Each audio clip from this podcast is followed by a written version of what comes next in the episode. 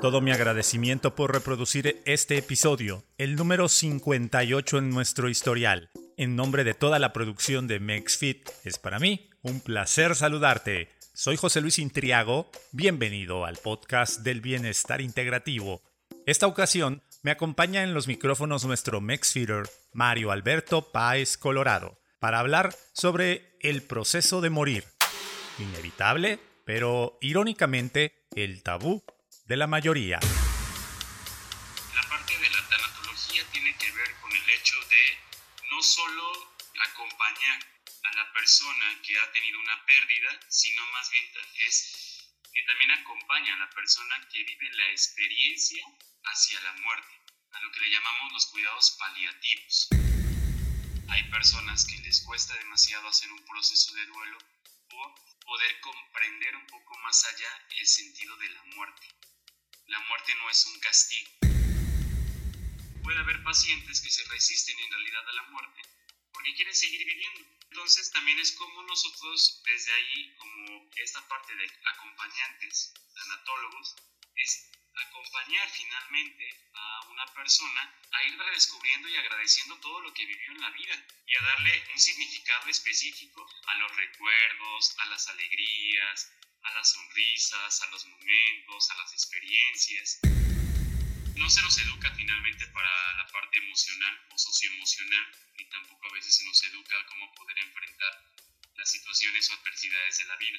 Pero yo siempre les he dicho a mis pacientes que lo principal para poder hacer un proceso en el cual nosotros identifiquemos que la muerte es parte de, es que veamos a la muerte como una parte natural la, importancia es el estar y la forma, las herramientas o las maneras que podamos utilizar va a depender de la creatividad que cada uno tengamos.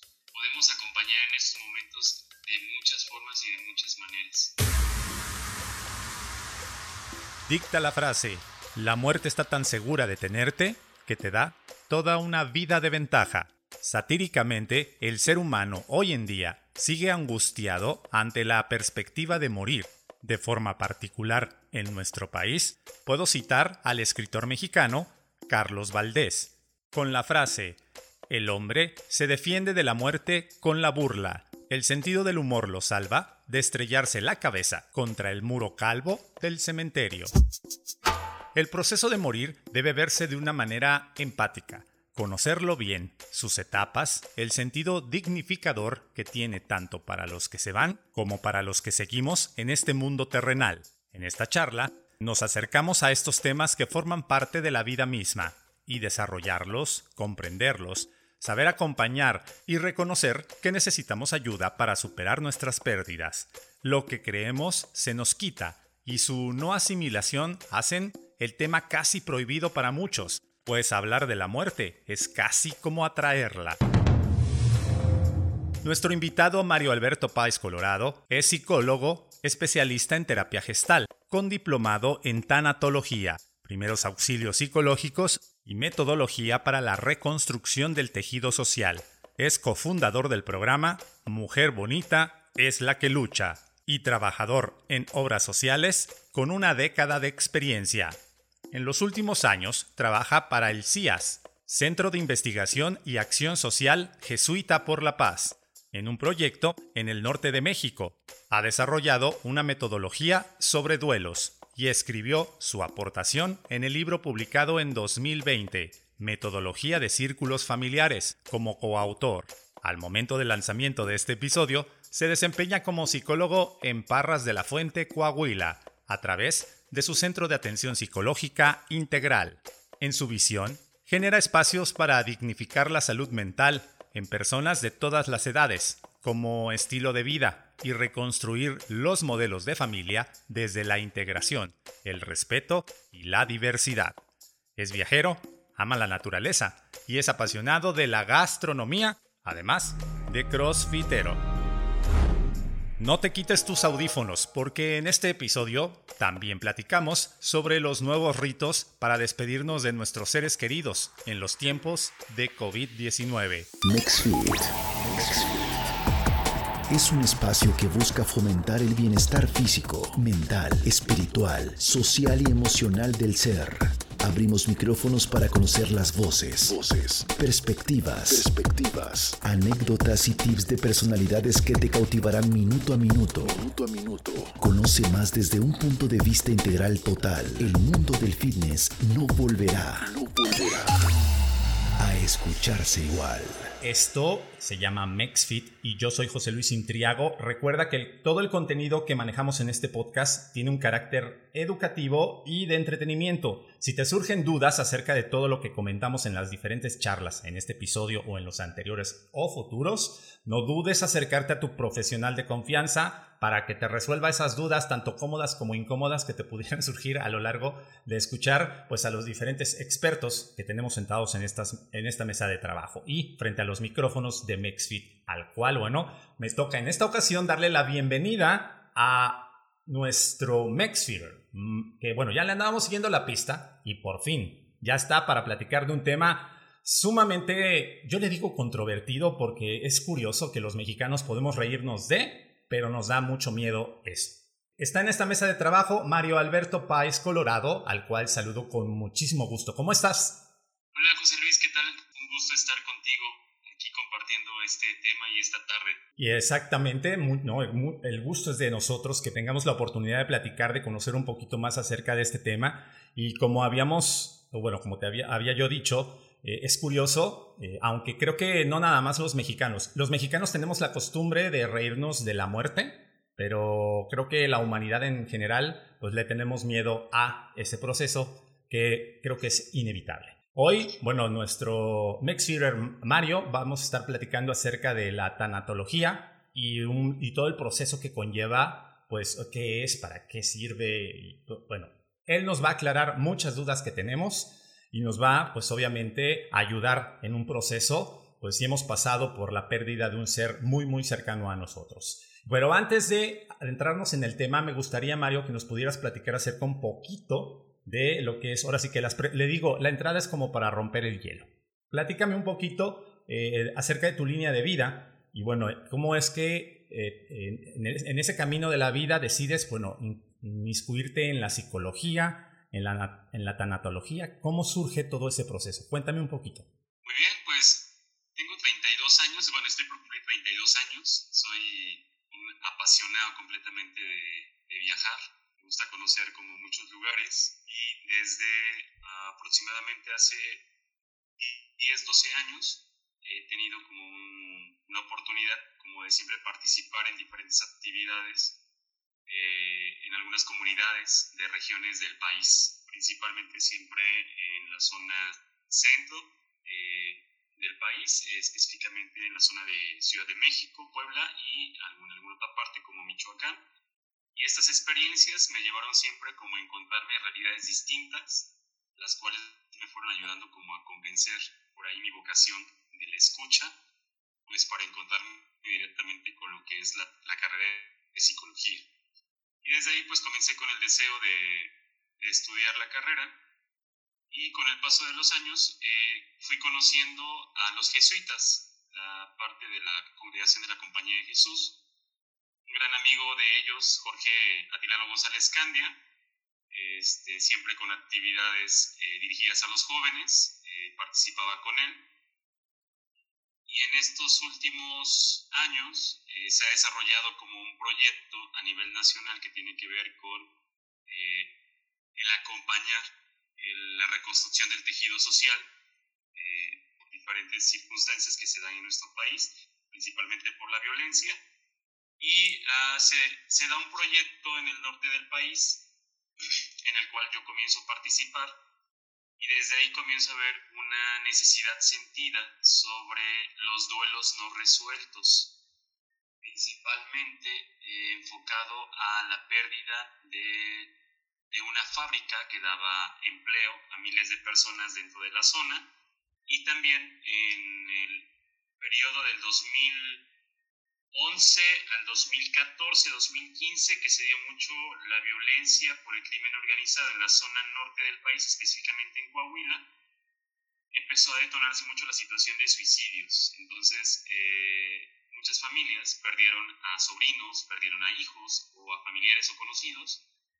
Y esta situación específica los llevó a que mermaran sus procesos de duelo. Entonces, eh, cuando yo llego a este proyecto, me doy cuenta que hay una necesidad sentida y comienzo a realizar la parte de investigación. Y pues a mí me ha gustado siempre como esta parte de números, de estadísticas, eh, de ir viendo dónde está la raíz y es por algo que finalmente también desde la psicología me ha gustado mucho aplicar la parte de terapia gestal, que tiene que ver más con este aquí y ahora, pero también desde un sentido más hacia dónde profundizar en la raíz del problema, Luis.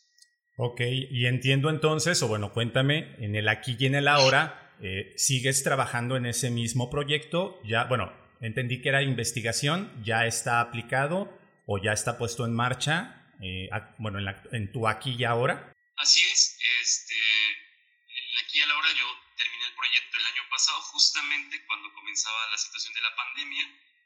Este, yo regreso a la casa de mis papás, yo soy de Huatusco, Veracruz, y regreso con ellos dos meses y de ahí me regreso nuevamente a Barras de la Fuente, Coahuila. Entonces, continúo con un proyecto en una organización que atiende directamente a adolescentes jóvenes y adultos en, cuestión, en situaciones de riesgo y mi línea de atención principalmente es la atención eh, psicoterapéutica estas personas, pero enfocada directamente a la parte de pérdidas.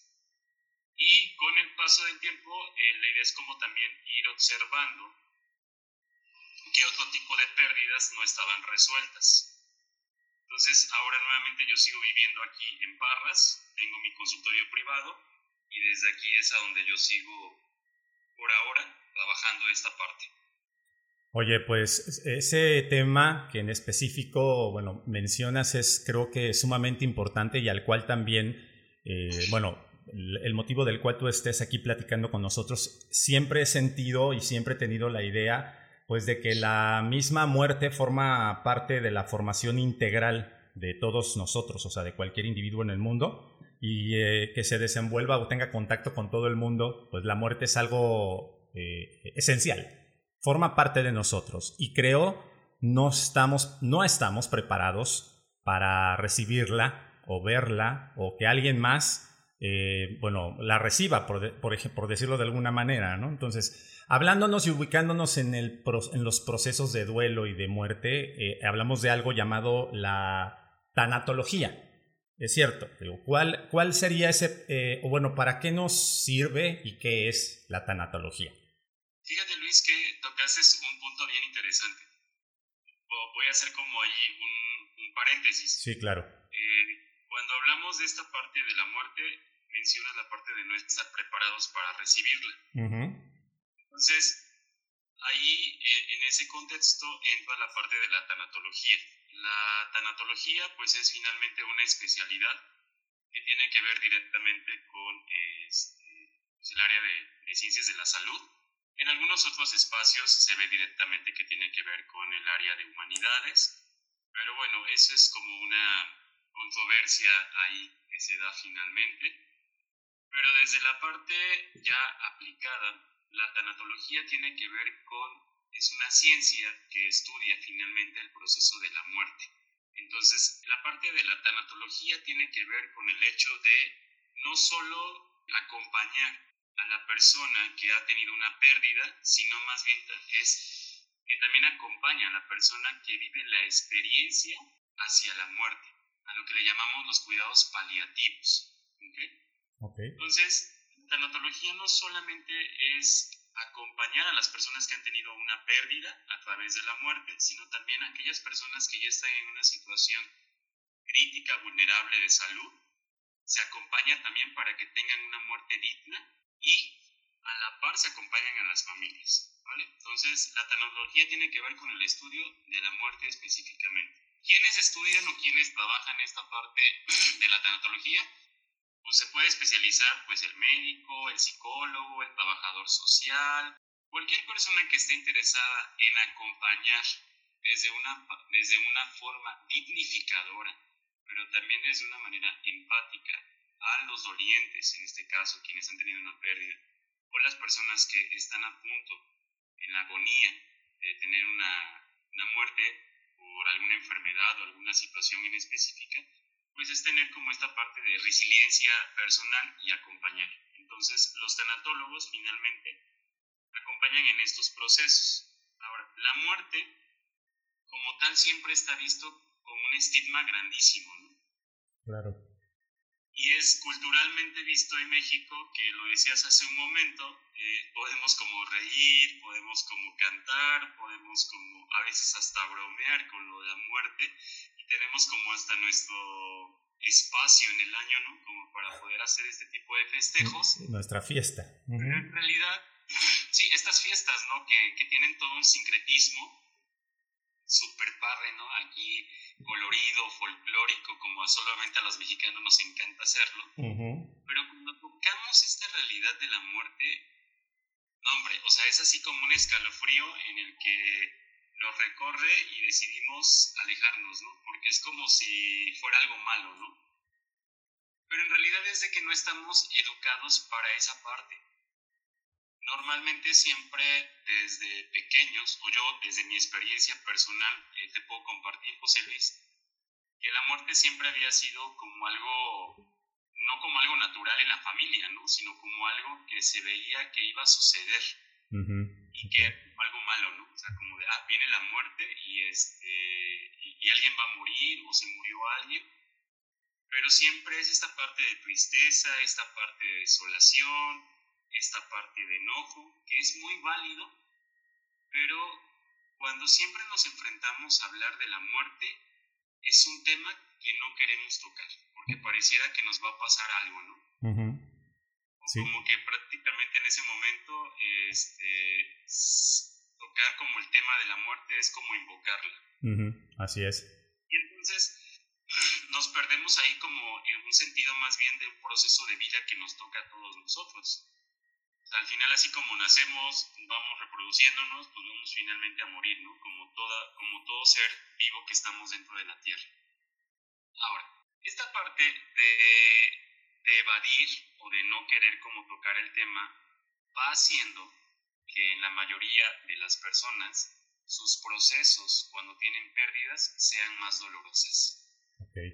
Porque finalmente estamos en una parte de confrontación entonces, cuando llega la parte de la pérdida de algún ser querido o de cualquier cosa que para nosotros tiene un simbolismo muy importante, completamente nosotros empezamos a sufrir más porque es como una confrontación directa con la muerte. Y entonces desde ahí los procesos de duelo se van dando de una manera diferente y distinta. Eso es claro, cada persona con su pérdida va a tener un proceso diferente. Sin embargo, hay personas que les cuesta demasiado hacer un proceso de duelo por poder comprender un poco más allá el sentido de la muerte.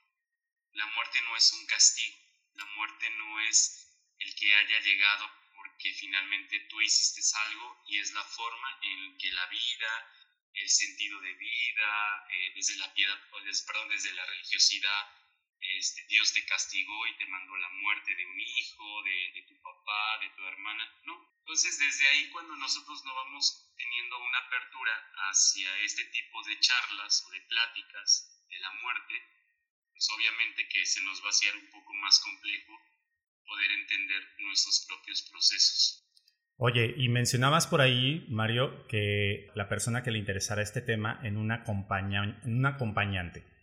Entiendo entonces que pueda también existir gente que está a punto de morir, pero que no acepta que, o no quiere morirse, ¿sí? Y, en este caso también entra ahí el trabajo o solamente se acompaña a la gente que ya perdió a un ser querido eh, y que no lo supera o que está en un proceso de enojo, de rechazo, o también a la gente que como que, bueno, que ya está, está enferma o tiene alguna situación y también no, no quiere, pues no sé cómo decirle, tal vez eh, brincar al otro lado o pasar el proceso de la muerte.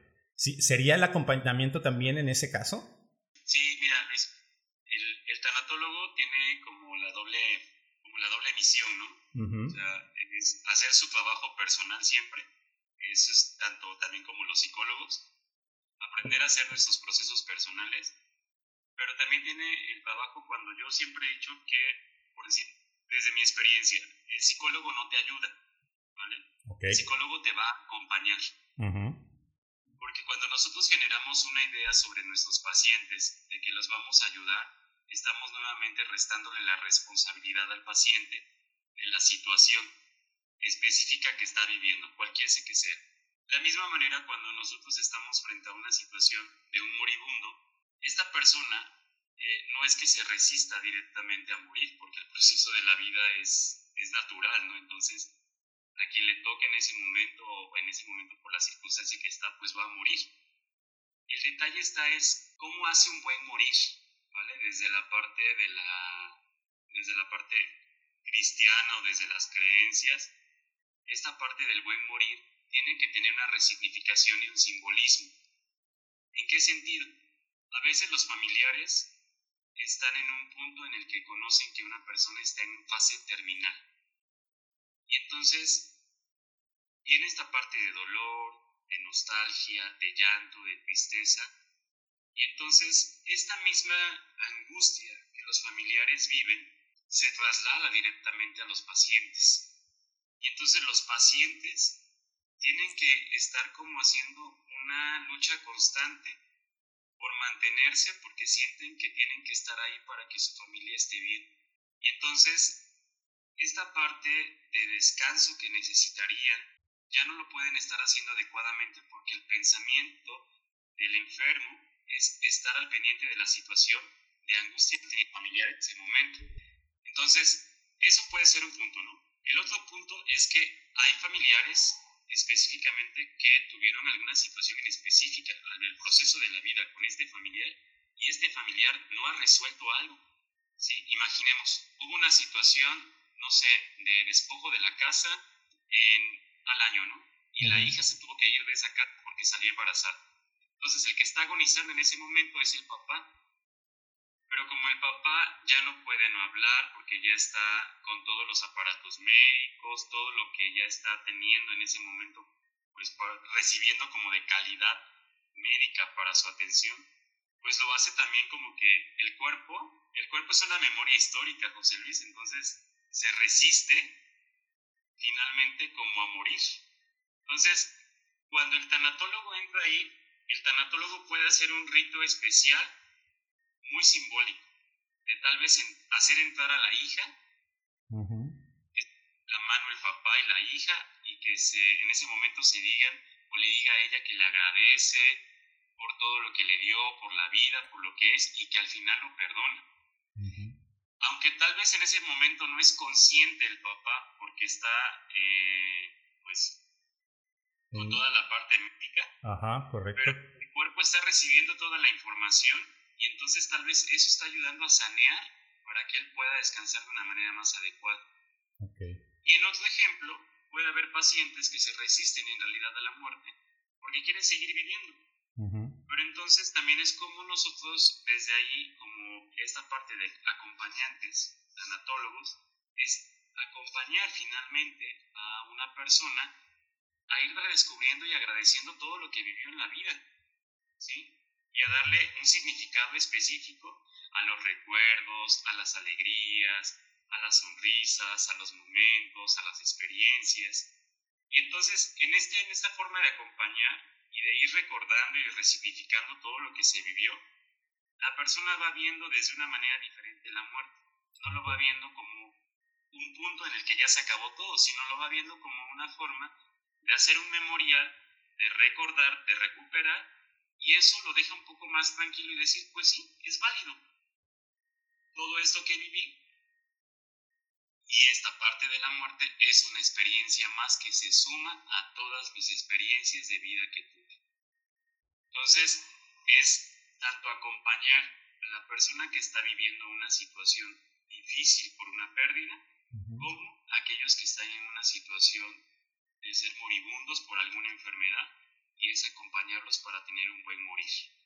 Ok, que entiendo también en el caso del ejemplo que estás poniendo de la hija y el tanatólogo y bueno, el papá que está a lo mejor entubado con todos los procesos médicos encima, no logra llegar la hija a, bueno, al proceso de muerte de, o sea, verlo en vida y ese también proceso, creo, a lo mejor de no haberle pedido perdón o de no haber hablado con él o de no haber aclarado ciertas cosas, también surge o afecta a la persona que se queda. Eh, ahora sí que con las ganas de haberlo dicho, pero nunca lo dijo. Entonces ahí creo que también entraría un trabajo, ¿no? Que es el proceso que mencionabas de acompañamiento que probablemente si no se trata pueda terminar en algo muchísimo más complicado. Sí, desde este punto aquí ya yo eh, diría, aquí ya tocaríamos como, como tres puntos, ¿vale? Primero sería, bueno, ya, ya más o menos como tenemos una idea de qué hace el tanatólogo, qué es la tanatología el sentido de la muerte. Ahora, el duelo es una, es una cosa y la pérdida es otra cosa. Ok, perfecto. Entonces, la pérdida es lo que como tal se nos quita, se nos borra, se nos va de las manos. Y el duelo es el proceso para vivir esa pérdida. Entonces, las pérdidas no solamente están enfocadas a la muerte, las pérdidas, también en la, en la tanatología trabajamos las pérdidas generales, cualquier sé que sea. Puede ser la pérdida de una mascota que para mí era muy importante, la pérdida de tal vez una casa como espacio físico, un divorcio, una pareja, un amigo, ¿sí? Eh, tal vez, no sé, el recuerdo desde un obsequio que yo tuve de una, un amigo muy importante y se quebró, ¿sí? Todas esas pérdidas también tienen que llevar su propio duelo. A veces pensamos que eh, le minimizamos y le quitamos el valor a estas pérdidas, pero cada una de estas pérdidas nos va a nosotros generando una memoria emocional. Y entonces esa memoria emocional se va quedando guardada cuando vamos viviendo otras pérdidas, es como irle haciendo una parte acumulativa, yo le digo, y cuando llega una pérdida grande, están todos esos duelos no resueltos que me siguen lastimando. Entonces, por eso es importante resignificar cada una de nuestras pérdidas. Ahora, el duelo es el proceso. Y el proceso, de un duelo, tiene varias etapas. Hay varios especialistas, desde nuestra querida Elizabeth Bluber, que es finalmente esta psiquiatra, que se encaminó finalmente a trabajar esta especialidad de la tanatología. Se hablan de diferentes etapas. Normalmente manejamos cinco etapas en el duelo. La negación, el enojo, la negociación, la depresión y la aceptación. Quiere decir que estas son las etapas por las cuales cada uno de nosotros, cuando vivamos una pérdida, vamos a pasar. Ahora, esto no quiere decir que eh, las etapas o el proceso de duelo es lineal.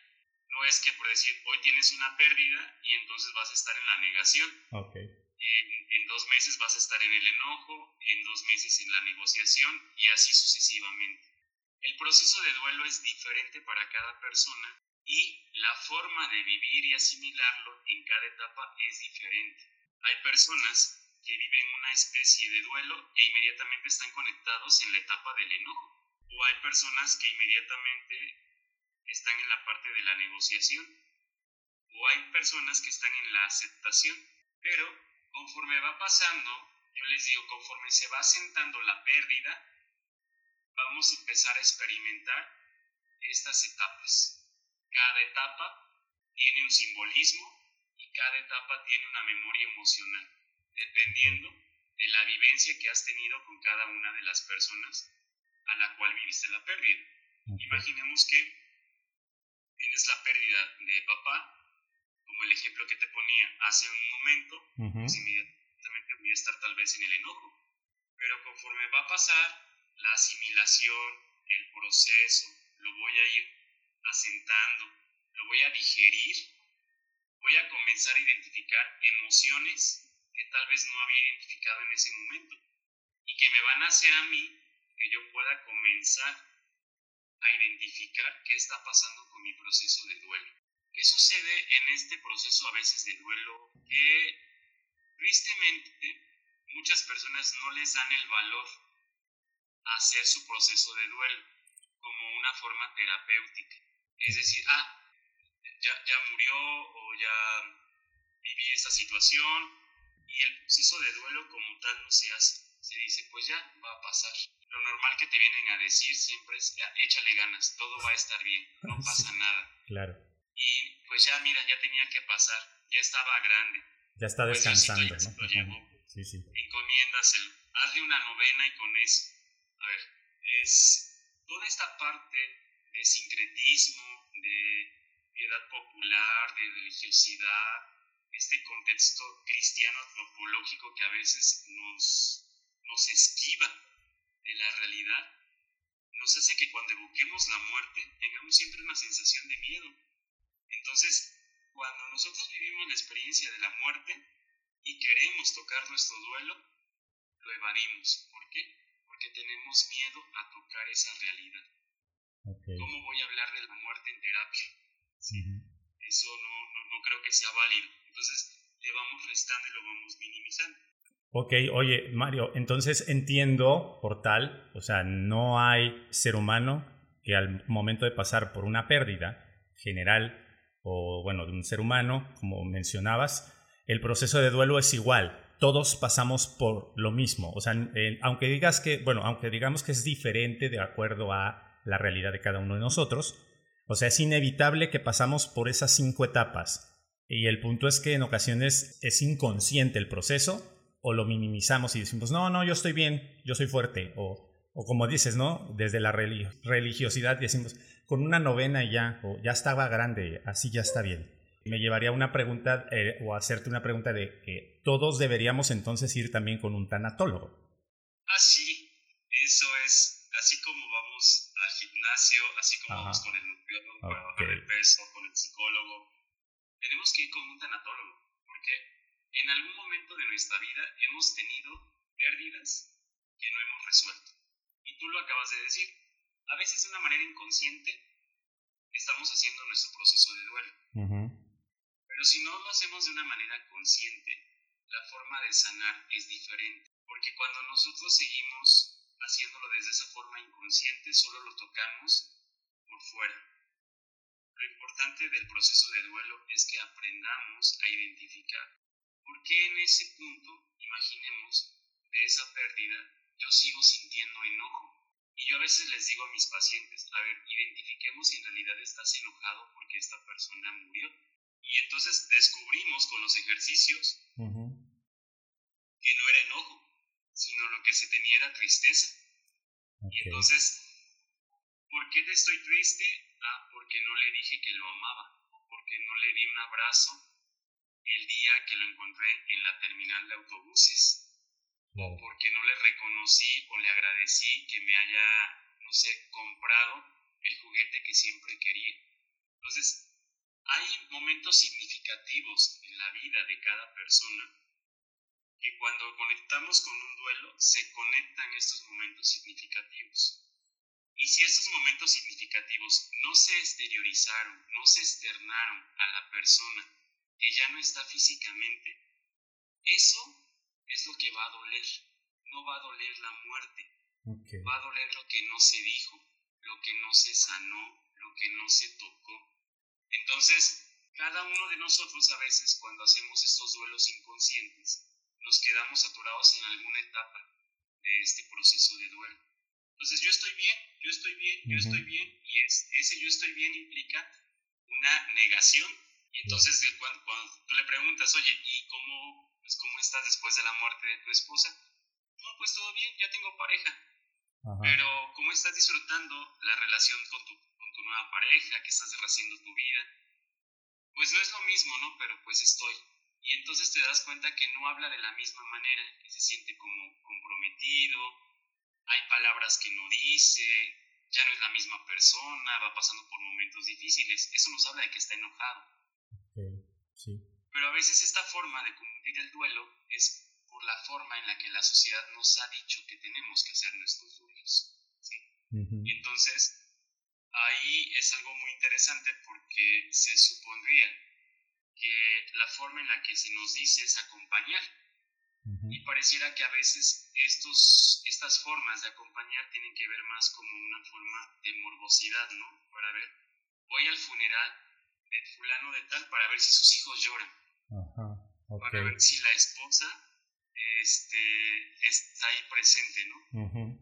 Y entonces, desde ahí también la sociedad va minimizando el propio sentido de la muerte y le va restando el valor a las sensaciones, a las emociones, a lo que la persona en realidad va sintiendo.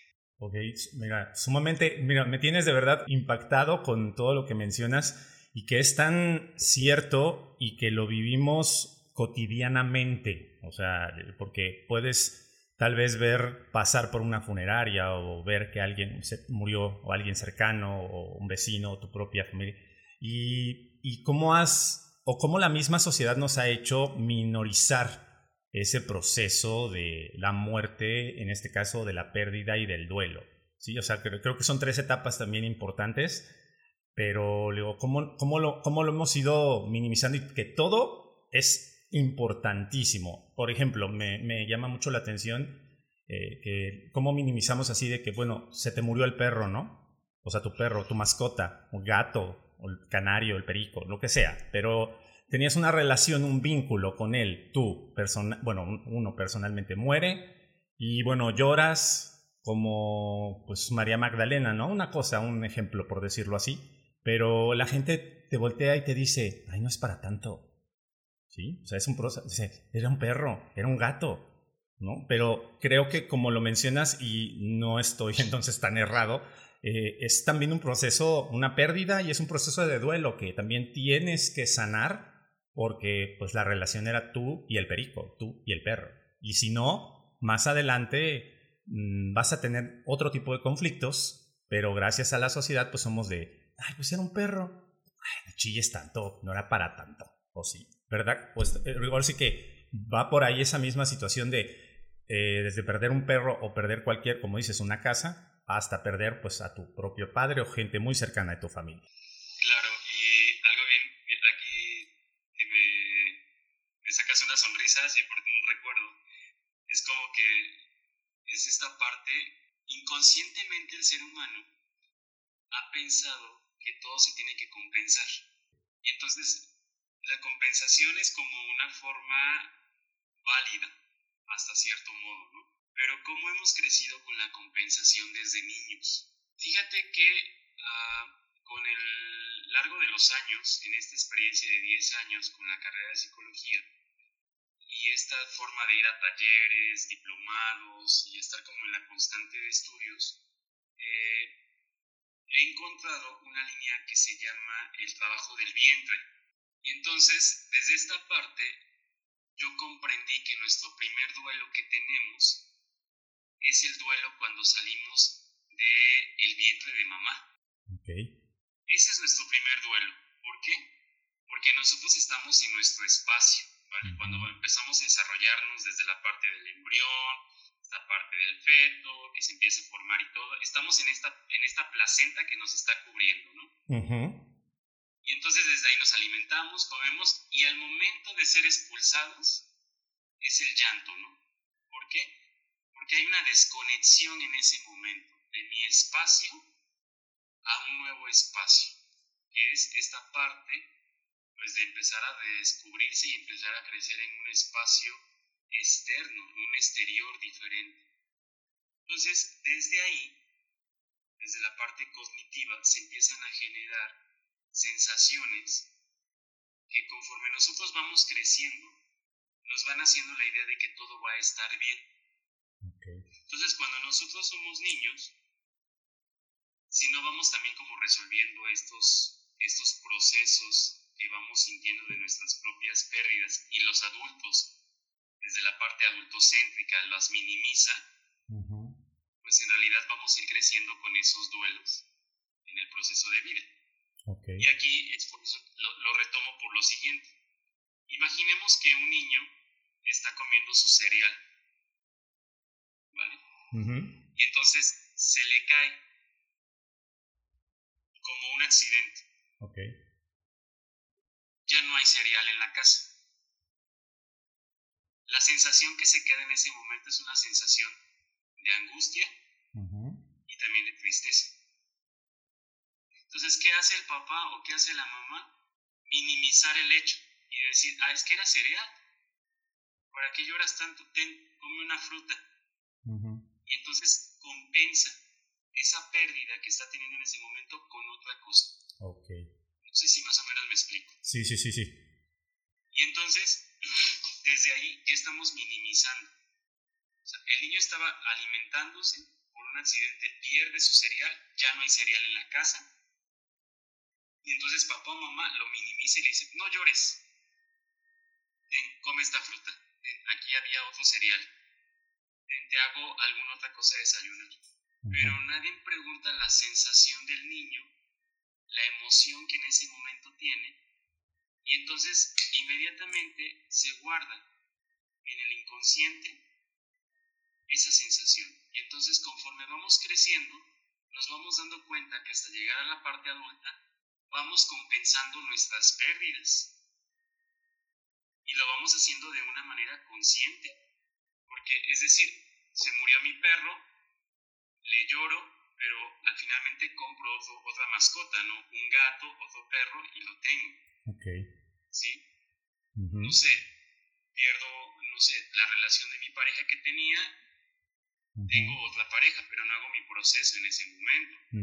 Tengo un trabajo, consigo otro. Entonces, la parte de las pérdidas tiene como un sentido compensatorio y esta forma compensatoria hace que finalmente no procesemos de una manera consciente nuestros duelos.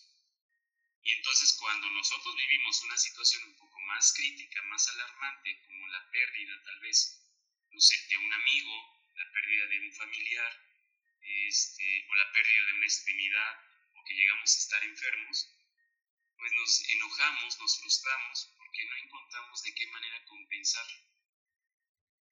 Y estas compensaciones a veces, cuando no se hace un duelo adecuado, pues llega un momento en que está la depresión, está el estrés, está la ansiedad, entonces esta depresión, este estrés, esta ansiedad te lleva a compensar con otro tipo de cosas.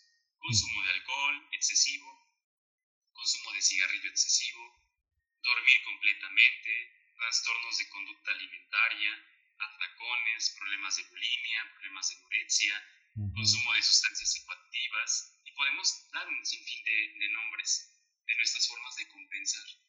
Pero eso también nos habla de cómo nosotros hemos aprendido a qué es la manera y la forma cuando tenemos una pérdida. Ahora, en esto nos toca deconstruir esa idea y aprender entonces a ir con el psicólogo, a ir con el psicoterapeuta, a ir con el tanatólogo y tocar todas estas pérdidas y aprender a resignificarlas, aprender a tocarlas, aprender a decir, me dolió esto cuando fui niño.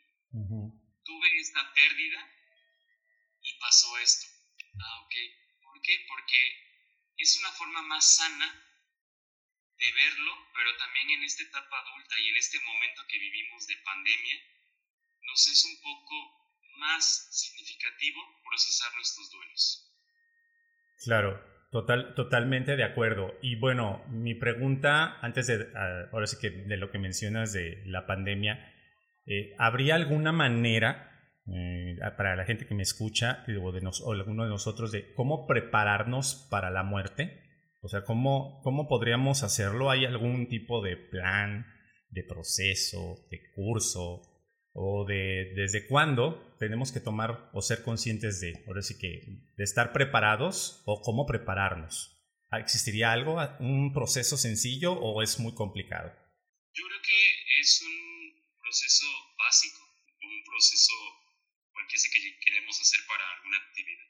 Okay. Sin embargo, lo que primero que tenemos que aprender a identificar es que hay muchos constructos sociales frente a esto. Entonces, cuando nosotros nos vamos a enfrentar a una, a una parte de prepararnos, van a venir nuestras creencias limitativas. Y esas creencias van muchas de las veces a mermar lo que nosotros queremos en realidad hacer. Así no se nos educa finalmente para la parte emocional o socioemocional, ni tampoco a veces se nos educa a cómo poder enfrentar las situaciones o adversidades de la vida.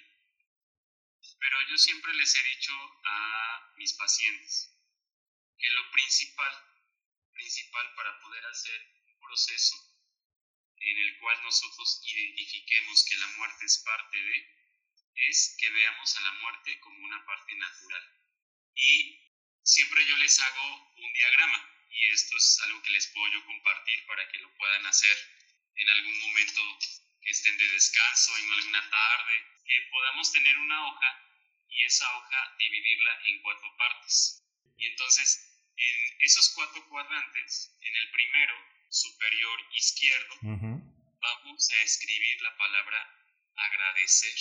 Después, en el superior derecho, vamos a escribir la palabra soy. Soy. Soy. Ok. En el inferior izquierdo vamos a escribir la palabra tengo y en el inferior derecho la palabra dejo. Entonces vamos a hacer como un, juego de palabras, ¿no? Entonces la idea es que las personas puedan sentarse y lo primero es yo me siento y qué me agradezco. Perfecto. Nos van a hacer una lista en ese cuadrante de qué se agradece. O sea, yo me agradezco porque soy una persona muy amigable, porque soy solidaria, porque he sido trabajadora, porque he sido buena hija, buena madre, buena hermana, etc. Y después vamos a pasar al soy. Y en el soy es comenzar a reconocer lo que en este momento yo tengo. Soy una persona exitosa. Soy una persona con muchas capacidades. Soy una persona que me gusta, no sé, viajar, me gusta divertir. El soy es la parte de recuperar el aquí y el ahora. Después tengo, ¿qué tengo? Tengo la necesidad de expresar esto. No sé, tengo la necesidad de expresarle a mis hijos, a mi esposo, a mi papá esto. Y el último, dejo. Yo dejo esto. Entonces, yo les digo, van a guardar ese papelito de, de sus cuadrantes y lo que van a hacer es que lo van a dejar.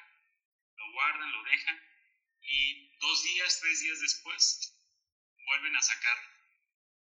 Pero ahora, desde esta parte es, ya, lo hice yo, pero ahora en esta parte o en este segundo ejercicio lo que voy a hacer es, me voy a hacer consciente como si me estuviera despidiendo de alguien más. Imaginemos que es una forma de despedirnos. Entonces, ¿qué me agradezco en esta vida? ¿Qué tuve en esta vida? ¿Qué dejo en esta vida? ¿Y qué fui finalmente en esta vida? Entonces, estos ejercicios prácticos nos van haciendo a tener una idea clara de que al final las despedidas son parte de un proceso natural de la vida.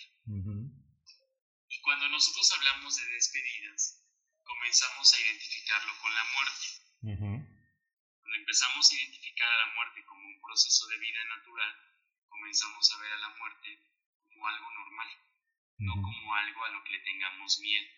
Claro. Pero primero es tan sencillo como identificar lo que somos como seres humanos, pero también si en un momento determinado, por alguna situación, cualquiera que sea, ya no estuviéramos en este plano, pues al final yo me reconozco desde esa forma de decir, pues qué me agradezco, qué tuve en esta vida, qué fui en esta vida y qué dejo en esta vida. Es como también ir haciendo una conexión. Porque si comenzamos a querer hacer un proceso de para poder asimilar la muerte, para poder trabajarla, pues es un proceso de vida, porque al final cada uno de nosotros debemos aprender a vivir con la muerte. Sí, que, creo que este ejercicio eh, que nos compartes, te lo agradezco mucho, eh, es, bueno, podría como colgarle la etiqueta de que es muy fuerte, porque tienes que enfrentarte contigo mismo y a veces es difícil, ¿no? O sea, como cuando dicen, vete en el espejo y con el único con, el que tienes que luchar es contra ti mismo. Bueno, pues contra ese mismo tienes que eh, enumerar una determinada cantidad de características. Pero creo que si estuviéramos o estamos conscientes de estas cuatro, bueno, estos cuatro verbos o, estas cuatro, o estos cuadrantes, eh, exactamente el proceso de despedida de este mundo para cada uno de nosotros sería un poco más sencillo y más fácil, porque estaríamos conscientes de lo que fuimos, de lo que tuvimos, de lo que dejamos y en este caso agradecer por lo que, eh, por lo que hicimos o lo que conseguimos en el mundo. Sí, y, es, no, es como, no es negarnos a la muerte, es aprender a que la muerte es pues un sentido natural de vida en el cual cualquier ser vivo va a pasar por eso. Ahora, pues si nosotros danzamos, cantamos, bailamos con la muerte, pues al final también es, diría San Francisco de Asís en sus tantas oraciones y una de ellas que no recuerdo bien el propósito, pero que hablaba y decía, el hermano Sol, el hermano Lobo, ¿no? Este, la, la, la hermana Tierra, pues también es la hermana muerte, ¿no? O sea, cómo desde ahí también aprender a reconocer que la instancia de la muerte no es algo, te lo decía hace un momento, un castigo, sino más bien es esta parte de que la evoquemos a la muerte como una forma significativa en nuestra vida y que al final la muerte también es como este sentido de decir, para muchos, no es el final, sino es el comienzo también de una trascendencia hacia algo que no conocemos. Okay. Entonces, si le decimos que lo que más nos duele o lo que yo he escuchado en las experiencias es que con la muerte se acaba todo. Y yo siempre les digo, no conocemos a alguien que haya regresado y nos diga que en realidad con la muerte se acaba todo. No sabemos también la muerte en su propio ciclo que comienza tenga, ¿no? Ok, sí, sí, totalmente. Y bueno, en este caso, en la, la siguiente pregunta, o me surge la duda, bueno, con todo este paradigma que podemos tener eh, como sociedad, principalmente acerca de este tema, eh, ¿cómo podríamos nosotros o la gente que nos está escuchando al decir, bueno, es bueno, es malo, es no apropiado hablar de la muerte, ya sea entre amigos, entre la familia, o entre la gente que es un, bueno, un grupo de personas que es tabú, eh, ¿cómo podría uno decir, ok, no es tan malo, o sea, tranquilos, guarden, ahora sí que como ser portadores de, un, de ir rompiendo ese paradigma y que la gente pudiera aceptar. No estoy hablando de, ah, no, pues ahora hablemos abiertamente de, porque costará trabajo, pero alguna recomendación podría ser para poder iniciarnos en eso de, bueno, quitarnos el punto de que es malo, bueno o, no apropiado, sino simplemente es la muerte. Es hablarlo sin, sin tapujos y sin al final es un tema más que podemos hablar. es un tema que podemos tocarlo sin, sin pinzas, ¿no? Yo me acuerdo en una ocasión como experiencia, reunidos eh, con algunos amigos, este, y, alguien lanzó la pregunta y dijo, ¿y qué pasa si te mueres ahorita? Y entonces fue, fue un silencio absoluto, yo recuerdo que fue un silencio absoluto de esos que entonces así casi como los grillitos solo se escuchaban. o, de, o, de, o así de... El clásico de que todo el mundo respira, ¿no? sí, casi como la del el sticker del changuito, ¿no? Con las manos en, la boca así de... Exacto. O, el sticker de la gilibertona, ¿no? de, ¡ay, virgencita! Exactamente, sí, sí, totalmente. Un, un silencio incómodo, así.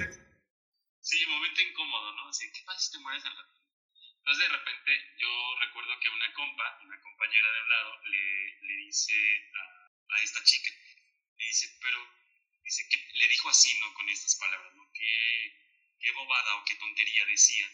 Y entonces yo recuerdo que volteó a un amigo y le dijo, no minimicemos. Y entonces él dijo, si yo me muero mañana, quiero disfrutar la noche. Y él empezó a decir, me gustaría caminar, observar las estrellas, y empezó a hacer toda una narrativa muy bonita de lo que le gustaría hacer esa noche si él llegase a morir al día siguiente.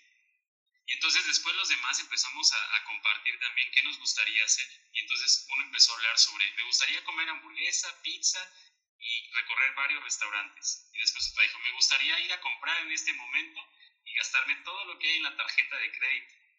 Después otro dijo, lo que me gustaría sería comprar un pastel y llegar y tirárselo completamente a mi hermana. Entonces, ¿cómo desde, una, desde un momento incómodo a cuando alguien afirmó que eso no era tan malo, pudimos recuperar experiencias tan significativas de qué haríamos si el siguiente día nos tocaba morir. Entonces, yo, yo desde esta experiencia aprendí que cuando se toca el tema, pues es tocarlo. Y habrá personas que se les incomode y habrá personas que no les guste. Pero también hay que respetar esa parte. Claro. Y hay que saber acompañarles, ¿no? A decirles, a ver, esto no es, no es como para que te enojes, para que te molestes, pero también es que hay que comprender y entender por qué les está costando tocar eso. Tal vez hay un duelo no resuelto que aún sigue ahí resistiéndose a tocar la parte de la muerte. Sí. Pero yo creo que es válido y natural que pues en un momento que nosotros nos encontremos en estos términos, pues podamos hablar con toda la franqueza, con toda la sinceridad y la honestidad y abrazar esa parte de la muerte, ¿no? Porque somos seres vulnerables que al final si seguimos esperando a que llegue la muerte, pues es como algo que dejamos de hacer o de disfrutar. Nos es más válido aprender a ver que la muerte va a llegar en cualquier momento, pero lo que nos está invitando es a que disfrutemos la vida. Claro. Eso nos invita a muerte. A sí. disfrutar. Sí, tota-, totalmente. Y bueno, aquí aplicaría varios de los puntos que hemos tratado en otros episodios, que normalmente comentamos que para romper el paradigma, si alguien da el primer paso, muchos voltean y, a lo mejor que no se animan, dicen, oye, pues si no hay, si hay, si él piensa igual que yo, entonces pues yo puedo también participar con él, ¿no? Como en el caso de la persona que dijo, bueno, no minimices el tema, ¿no? O sea, es importante hablar de, y de ahí se soltaron una serie de experiencias geniales que surgió pues unos momentos agradables en la charla y que terminaron hablando de la muerte, ¿no? Entonces creo que es importante, por eso la pregunta que te hacía era precisamente pues dirigiéndonos a que pues cualquier persona que nos esté escuchando que tal vez no es minimizar ni tampoco de burlarse, pero sí de no tener o hablar sin tabú, sin prejuicios acerca de este tema, ni tampoco decir voy a hablar de la muerte, atraigo la muerte. El, no sé si te uh, tocó ver en esta semana el video viral de la lechuza. es, es, tan encantador como, como se asocia o el mexicano ah, asocia ajá. la creencia de que la lechuza Ajá, sí. tiene el contexto de la muerte, ¿no? Se escucha la lechuza y alguien va a morir en casa. Sí, sí. Entonces, como desde ahí también aprendemos como a, a, deconstruir este tipo de creencias. No hablar de la muerte no es que la traigas, sino más bien es que eh, aprendamos a hablar siempre de la muerte con respeto. Habrá otros ritos, otras formas, otras maneras en que muchos compas, compas se dirigirán a la muerte de formas distintas, pero eso es también desde sus creencias. Te decía hace un momento, al final es esta parte de sincretismo con la que cada uno está y crece, uh -huh. pero lo que nos toca a nosotros es aprender a ver que la muerte es un proceso natural. Claro, totalmente. Y mira, me surge una pregunta que tal vez a lo mejor muy coloquial, eh, que ya también por ahí podríamos platicarla. En el caso, bueno, tú eres un, eh, una persona que ya se preparó en este campo, sabes, acompañas gente, pero alguien como yo, por ejemplo, el promedio, este, ¿qué es lo que se le dice a alguien en un proceso de, de pérdida o de, del duelo? O sea, porque creo que es muy difícil, o de manera personal te puedo decir, el llegar a algún velorio y decirle a la persona más allegada a la persona que murió, eh, algunas palabras es, no, o sea, no, o sea, es necesario decir algo o simplemente abrazar o no decir nada o ni siquiera acercarte, porque creo que es un proceso, mencionas, no todos lo vivimos igual, no todos lo percibimos de la misma manera y a lo mejor que una, una persona llegue y dice, ah, ya, ya, tranquilo, no llores, no es para tanto, pues creo que tampoco sería lo correcto. Dentro de esta parte de los procesos de, de acompañar, hay formas y ritos. Uh -huh. Hablaremos un poquito más adelante de los ritos, ahorita con todo esto. Uh -huh. Pero, eh, frente a eso, eh, Luis, mira, yo siempre, desde mi postura y desde mi forma personal, yo siempre he dicho que cuando hay una situación de pérdida, de una muerte de un familiar y llegas a una funeraria o llegas, no sé, a la casa de donde están velando o X, lo más, lo más padre y lo más significativo de eso es que, que acudas. Y entonces hay un simbolismo muy padre entre los mexicanos que es esta parte de solidaridad que se da, ¿no? Entonces, llegan y con las flores, con las velas, con la caja de galletas, con la fruta, y es como una verbena para compartirlo. Pero ese es un simbolismo. Y ese, ese gesto de simbolismo que se hace ya dice mucho a la persona que está viviendo la situación de pérdida. Pero llegamos siempre con la conciencia de que, ay, pues voy a prepararme y entonces llego y, ay, pues lo siento mucho, este, te acompaño en tu dolor, este, ay, disculpa que llegué tarde, oye, lo siento, y entonces yo siempre les digo, eh, nos enmascaramos en una parte de pensar que nosotros somos los dolientes. Claro. sí, sí. Lo más bonito y lo más significativo es la presencia de la persona, del amigo, del familiar, de la pareja, de quien llegue. Va a llegar y es con este simbolismo, este gesto de llevar una veladora y de acercarse y de encenderla sin necesidad de dársela al doliente, de dejar el arreglo, la corona, este, no sé, sin decir ninguna palabra. Ok. Yo siempre recupero. Ah, te voy a hacer un paréntesis. Cuando yo llegué a Parras eh, y comencé a ver esta necesidad sentida, comencé a realizar la experiencia de los círculos de María. Una,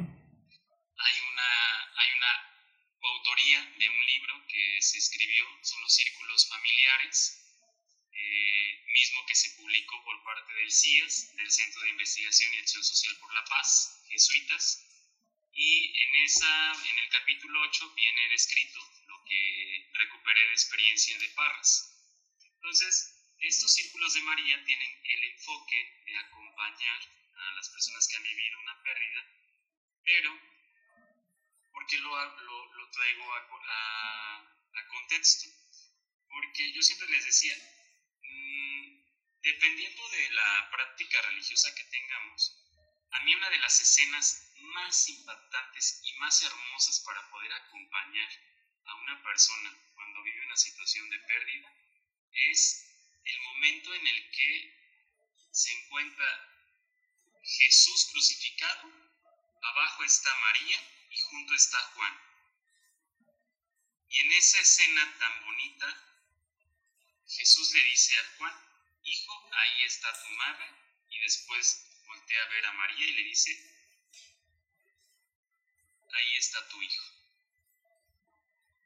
Y los dos en ese momento hacen como una sinergia, Juan y María, y se quedan abrazados. O sea, en una de las, hay, un, hay una pintura muy bonita que me gusta, en donde se ve ese momento en el que María pone completamente su cabeza en el hombro de Juan y Juan la abraza.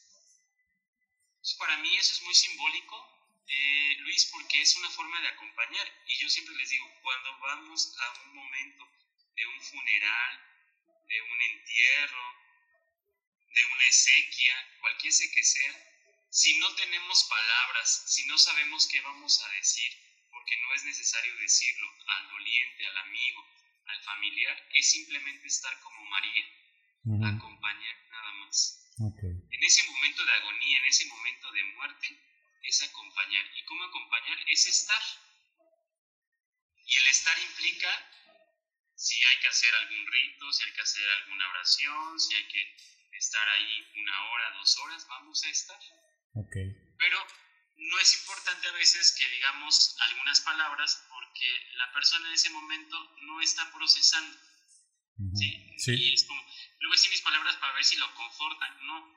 Así tú le puedas decir las mejores palabras, le puedas recitar todo el mejor poema, ¿sí? Este, en ese momento esa persona no está consciente recibiendo la información porque está viviendo su proceso de duelo, está viviendo su dolor con sus propias emociones.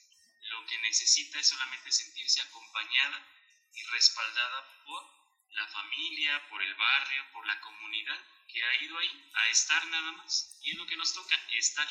Ok, perfecto. Eso, esto me encantó y creo que sí era, bueno, no andaba yo tan equivocado porque siempre me ha llamado mucho la atención la gente que llega a un lugar y te dice, ay, lo siento mucho o siento mucho tu pérdida. Y yo digo, ¿realmente siente su pérdida? O sea, mm, o sea, es como muy complicado porque nuestras realidades son muy diferentes, ¿no? O sea, al momento en que alguien dice, bueno, murió tu papá, de acuerdo a la relación que tuviste con tu papá, pues la pérdida es completamente diferente. Entonces no puedo sentir lo mismo. Siempre así, se me ha hecho como un poco incoherente eso. Entonces, pues mi pregunta iba hacia eso contigo, porque digo, bueno, ¿qué le, ¿qué le dices, no? Pero también es correcto y me encanta y creo que me quedo con eso de el estar o el del abrazar, es como mejor puedas transmitir pues el acompañamiento con la persona, ¿no? Entonces eso es, eso es magnífico, me encantó, de verdad.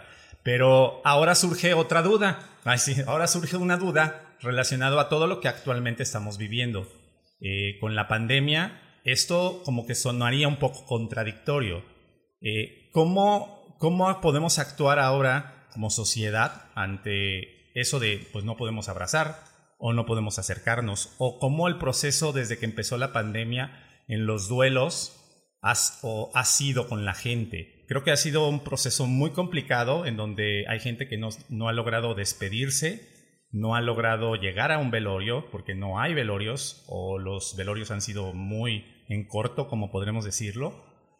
¿Qué, qué rituales se tendrían que hacer en estos casos, Mario? Porque creo que es una situación muy, muy complicada también, pero muy importante que se tiene que tratar. Sí, por supuesto, o sea, tocaste un punto medular ahora en el, enfoque de, salud mental que estamos viviendo.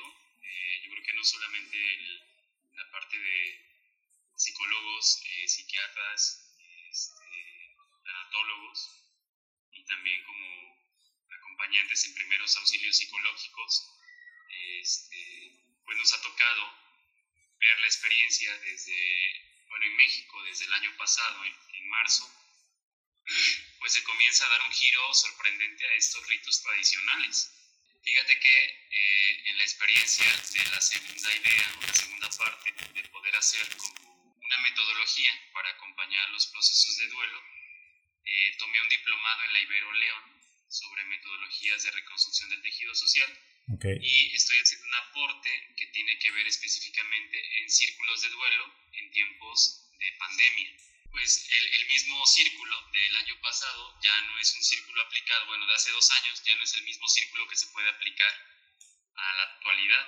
Los ritos tradicionales marcaban las esequias desde el momento en que tú sabías que una persona había fallecido. El rito, o que yo desde mi mi, costumbre, la forma en la que mis padres y mis abuelas nos, nos enseñaron, pues es esta parte toda de la mortaja, ¿no? De, de, acompañar, finalmente si murió en casa, es cambiarlo, ponerlo en sábanas, esperar a que venga la funeraria, la funeraria se lo lleva, lo prepara con todos los, los elementos químicos necesarios para preparar el cuerpo Mientras en la casa se organiza, cuando se vela en casa, pues se organiza esta parte de empezar a desocupar la casa, dejar un espacio y entonces eh, hay todo un rito, ¿no? Que acompaña al momento de que llega el, el féretro ya con el cuerpo y es pues esta parte de comenzar la velación y la velación es durante todo el día o a veces dos días y durante todo ese tiempo pues veíamos que recibíamos gente, ¿no? La gente que venía, los acompañantes, flores, veladoras, este, y como una forma de agradecer, los familiares pues otorgaban siempre café, un vaso de agua, un vaso café, de atole, de ponche. Ajá, sí, claro. Y como, como algo muy, muy, muy significativo, ¿no? Y de ahí pues al, siguiente día eran las esequias, de llevarlo finalmente para quienes practican la, la religión católica, pues llevarlo a la iglesia, la misa, las esequias y finalmente la sepultura, ¿no? E, era un rito, ¿no? O sea, a veces un rito que duraba hasta tres días. Claro, sí. Ahora vemos que con la pandemia eh, todo eso se suprimió, ¿sí? ¿no? Entonces, algo que ha dolido mucho es que las personas, o la mayoría de los familiares que han tenido muertos, muertes eh, de familiares, de amigos, de compañeros de trabajo, por el SARS-CoV-2, eh, ha hecho que se hayan infectado de COVID y se complicaron, salen de su casa, los intubaron ya no pudieron dar la batalla y regresaron finalmente en cenizas a la casa. Y en otros momentos, estas personas durante mucho tiempo estuvieron intubadas, pero los familiares nunca pudieron tener acceso para despedirse de ellos. Claro, también. Porque estaba este tema de que te podías infectar, de que eran áreas específicas de COVID y que a todos nos impactó la manera en la que las morgues se fueron convirtiendo, pues ahí, con un cúmulo de cuerpos, ¿no? Finalmente. Entonces, todo eso nos dio un giro sorprendente de la forma y la manera de poder ahora hacer eh, los ritos de, velación o los ritos de, pues de, un funeral. Entonces, si tú tú te has dado cuenta, ni siquiera a veces se hacían ya las exequias, porque eran las misas. Sí. O sea, solo era como el que a veces lo pasaban por la iglesia y era como el simbolismo nada más, pero ya no, ya ni siquiera había como la apertura de una misa. Y a veces solamente se compraba o se ha quedado el hecho de que las cenizas, aún todavía hay familiares que las siguen conservando en sus casas, y que algunos, después de algunos meses, que se fue como calmando la primera ola, la segunda ola, pudieron llevarlos para, pues, para conservarlos en alguna, en alguna, alguna capilla. Entonces, eso mermó mucho y dolió. Y ese dolor nos ha hecho darnos cuenta que la manera de poder acompañar no va a cambiar. Pero lo que sí es que debemos de seguir adaptándonos a una nueva manera. Ahora, ¿cuál sería este sentido en el que nosotros viendo esta nueva normalidad de forma de vivir, cómo acompañar? Te voy a platicar una experiencia, espero que todavía haya tiempo. Sí, sí, adelante, adelante. En la que el año pasado justamente a los casi al mes de diciembre eh, unos vecinos muy queridos que crecimos como familia desde niños, eh, pues era nuestro tendero de vida, ¿no? O sea, era como el señor al que le íbamos a la tiendita a comprar desde niños, ¿no? O sea, mm. desde que comenzamos a caminar íbamos a la tienda a comprar. El año pasado, situaciones de la pandemia, se contagió de COVID. Entonces, eh, sus hijos están fuera de la ciudad y este se, se, infecta él, se infecta su esposa y al final fue tan impactante la manera en la que fue el, el depósito de, de, cenizas. Yo no había llegado a Huatusco. Mi mamá y mi hermana les toca ver cómo él sale en la ambulancia porque se lo llevan a hospitalizarlo porque ya estaba grave. Y tres días después, cuatro días después, nos tocó ver una escena en la que el barrio salió, o sea, de sus casas salieron los vecinos con veladoras y con flores a recibirlo, pero ya en la funeraria, o sea, ya venía la carroza, llegó hasta su casa y afuera de su casa, en donde tenía su tiendita, colocaron una mesa, ahí los vecinos fueron colocando veladoras y ahí el sobrino llegó y depositó las cenizas. Fue para todos impactante, no te dejaré mentir que todos lloramos, en este momento lloré porque pues había sido o ha sido para nosotros una familia muy cercana y conocido en el barrio y lo primero era como de, pues lo primero querer abrazarlo, ¿no? Abrazar a la hija, abrazar tal vez al hijo, abrazar a la esposa, pero no se podía, ¿no? Y entonces todos con, con la cara desencajada, atónitos, este, llorando cada uno afuera de la puerta de su propia casa y sin poder hacerlo. Entonces, después, eh, la, la, la, familiar, la esposa, este, abrió, recibió las cenizas y cerró la puerta. Y se acabó todo ahí, ¿no? Entonces se quedó esa mesa ahí. Y entonces los vecinos empezaron a reunirse por las noches y empezaron a hacer oraciones, ¿no? Entonces era muy bonito porque la puerta es translúcida al cristal. Entonces ella del otro lado, de la, adentro de la casa, rezaba junto con los vecinos que estaban afuera. entonces fue una manera de acompañarla en ese momento. Y conforme pasaron los nueve días, eh, se le empezó como a hablar por teléfono, a escribir. Entonces desde ahí a mí me surgió una, una forma o una manera de poder acompañar a las personas que han tenido pérdidas eh, a causa de la, de la pandemia. Y era que cuando nosotros supiéramos que hay un vecino o un familiar había, había muerto, era escribir cartas. Y entonces, en esas, ahora sí, escribir una carta de qué le quiero decir. Le quiero decir que para mí es una persona muy importante, que le reconozco el valor que ha tenido para acompañarnos, o, o recupero una experiencia de vida, o una anécdota, y entonces hacer un buzón y llevarle esas cartas, ¿no? Y ponérselas en la puerta de la casa. O sea, es como una manera de decirle aquí estamos, ¿no? Es decir, no estás sola, no estás solo, aquí estamos, es acompañar.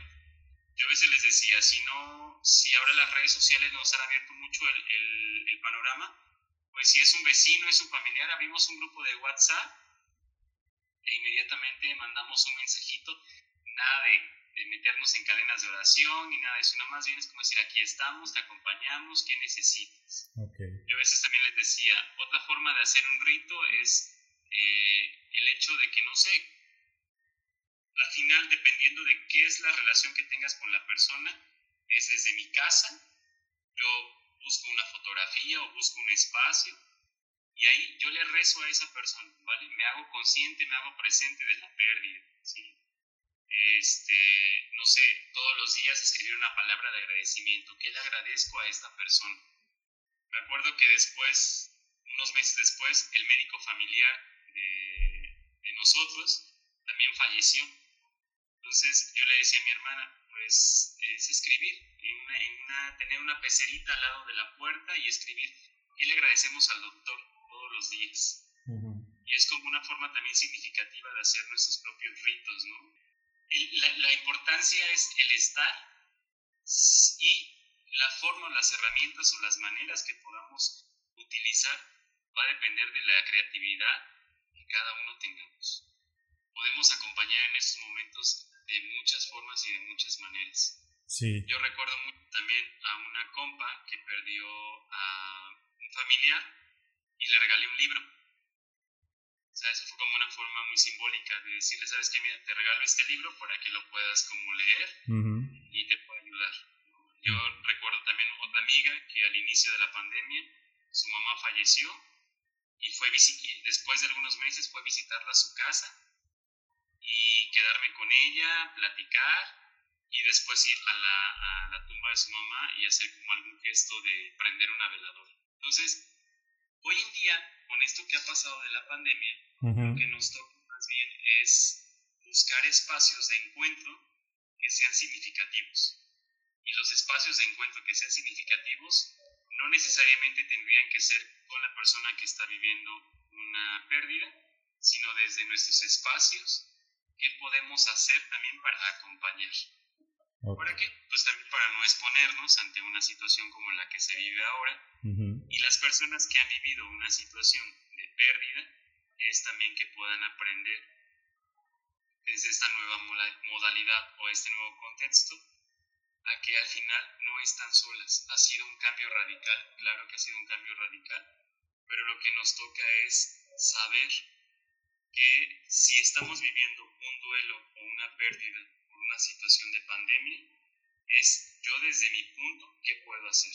A veces les digo, he tenido mis pacientes que han llegado y me dicen, que no me puedo despedir de mi papá pues vamos a hacer un ejercicio, ¿no? Y desde la terapia gestal está el ejercicio de la silla vacía, ¿no? Entonces es como de ver, vamos a, a trabajar y vamos a hacer este ejercicio, ¿no? Aquí está consciente tu papá, ¿qué te gustaría decirle?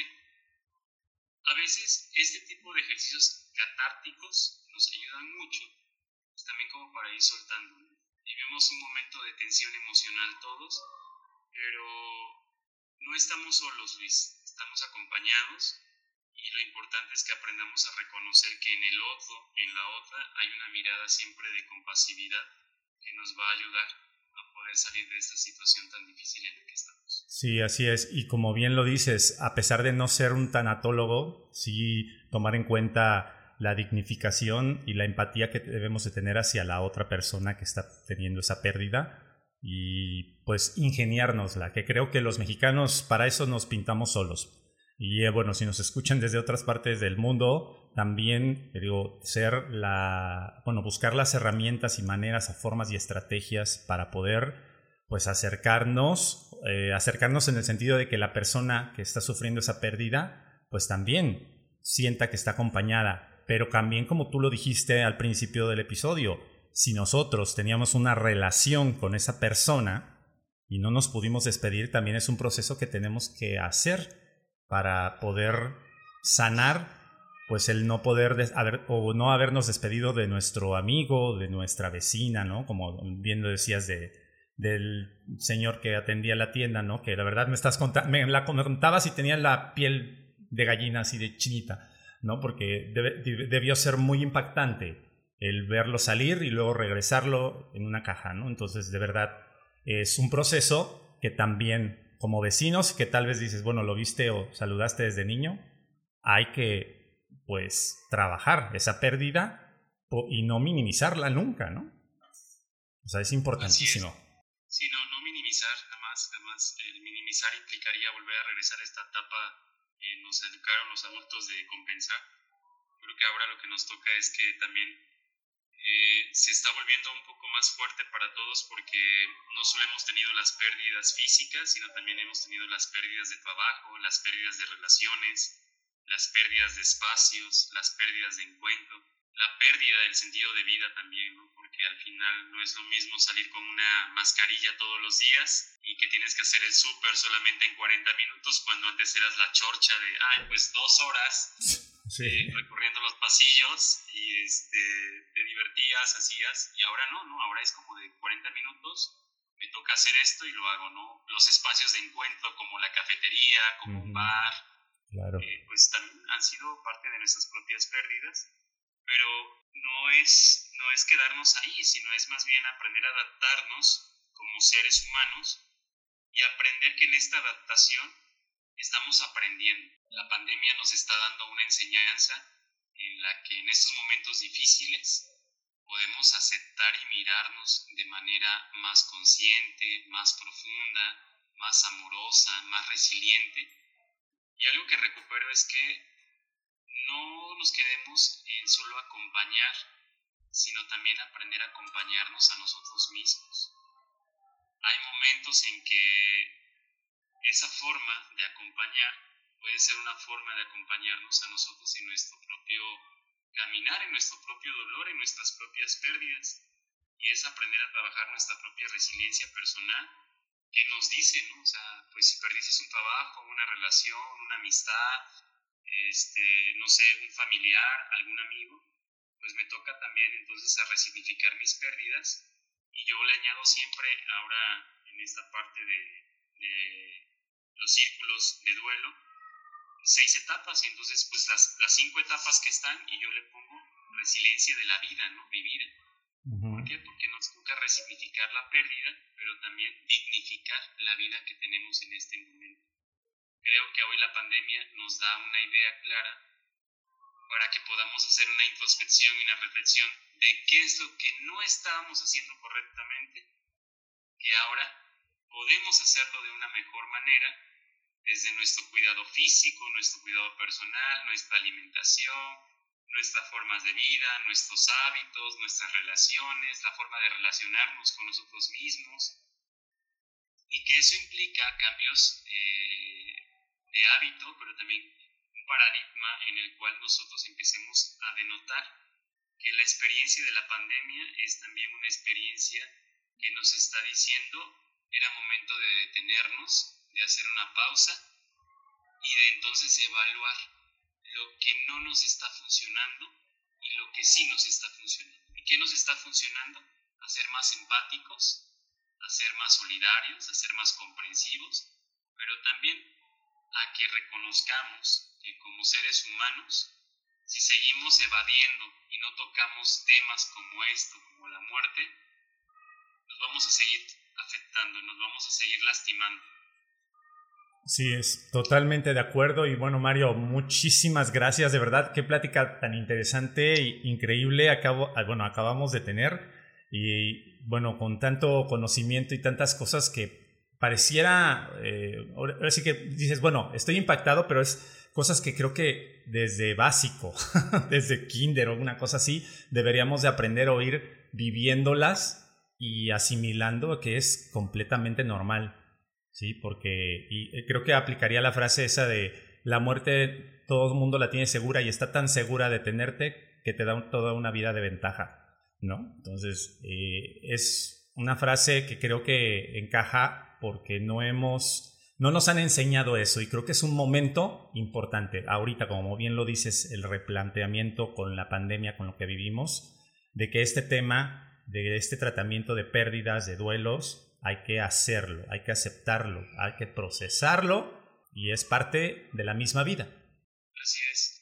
Y pues yo quisiera dejarles como, ahora sí como a tu audiencia, una frase para que pudiéramos como aprender a reencontrarnos claro. en este momento.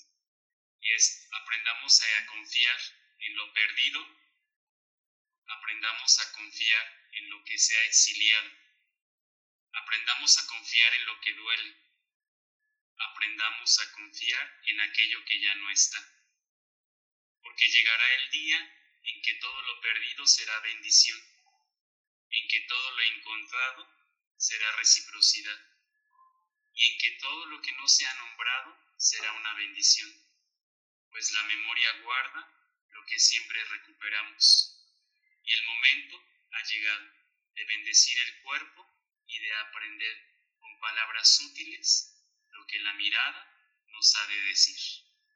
Maravilloso, maravilloso. Muchísimas gracias, Mario. De verdad, increíble. Ay, está, chinito me puse, como decimos aquí en México, así de la piel de gallina. Ay, hasta, escalofrío siente uno. Muchas gracias, de verdad, eh, por lo compartido, por esta charla, que la verdad, bueno, podría durar tres horas porque creo que es un proceso y cosas que tenemos eh, que seguir platicando. Pero, pero, te agradezco mucho el haber compartido, el haberte tomado el tiempo de estar con nosotros, ser parte de los Mix Eaters y, bueno, de eh, tratar este tema. Que, bueno, decir, tratar este tema tan tabú que irónicamente, como lo dije al principio, nos reímos de ella, pero no nos gusta hablar de ella. Eh, los mexicanos somos un poco extraños y creo que en el mundo en general también, porque no nos gusta. Pero te agradezco mucho, Mario, el haber estado platicando acerca de este tema. ¿Dónde podemos encontrarte o qué, o qué onda? ¿Hay, ¿Hay, algunas redes o cómo? Para si alguien está pasando por esta difícil situación, ¿cómo puede, bueno, cómo puedes acompañarlo? ¿Hay alguna manera de comunicarse contigo? Sí, claro. Mira, ahorita presencialmente estoy consultando aquí en el norte, ¿no? En Parras de la Fuente y también estoy consultando vía online. Me puedes encontrar, o me pueden encontrar más bien en, la página de Facebook, que es psicólogo Mario Alberto Páez Colorado, y en Instagram también como psicólogo, sí, Mario Alberto Páez Colorado. Ya en unos meses, yo creo que de aquí a enero, ya está el lanzamiento de nuestra página para este, comenzar a ofrecer algunos talleres. Y uh, ahorita justamente te lo comento, en unos, en unos 15, 20 días comenzamos un taller que tiene que ver con círculos de duelo por pérdidas en pandemia. Es totalmente online y ahí vamos a estar trabajando. La idea es que lo podamos abrir pues varias veces para que podamos ir como trabajando nuestros propios duelos. También pues en algún momento si alguien quiere conseguir como el apartado de la coautoría de los círculos familiares, pues también eh, te paso como el dato donde lo pueden conseguir. Perfecto, bueno, por ahí también vamos a estar publicando al respecto de esto. Y bueno, agradecerte mucho, a, bueno, agradecerle a Mario Páez, o Mario Alberto Páez Colorado, invitadazo de verdad.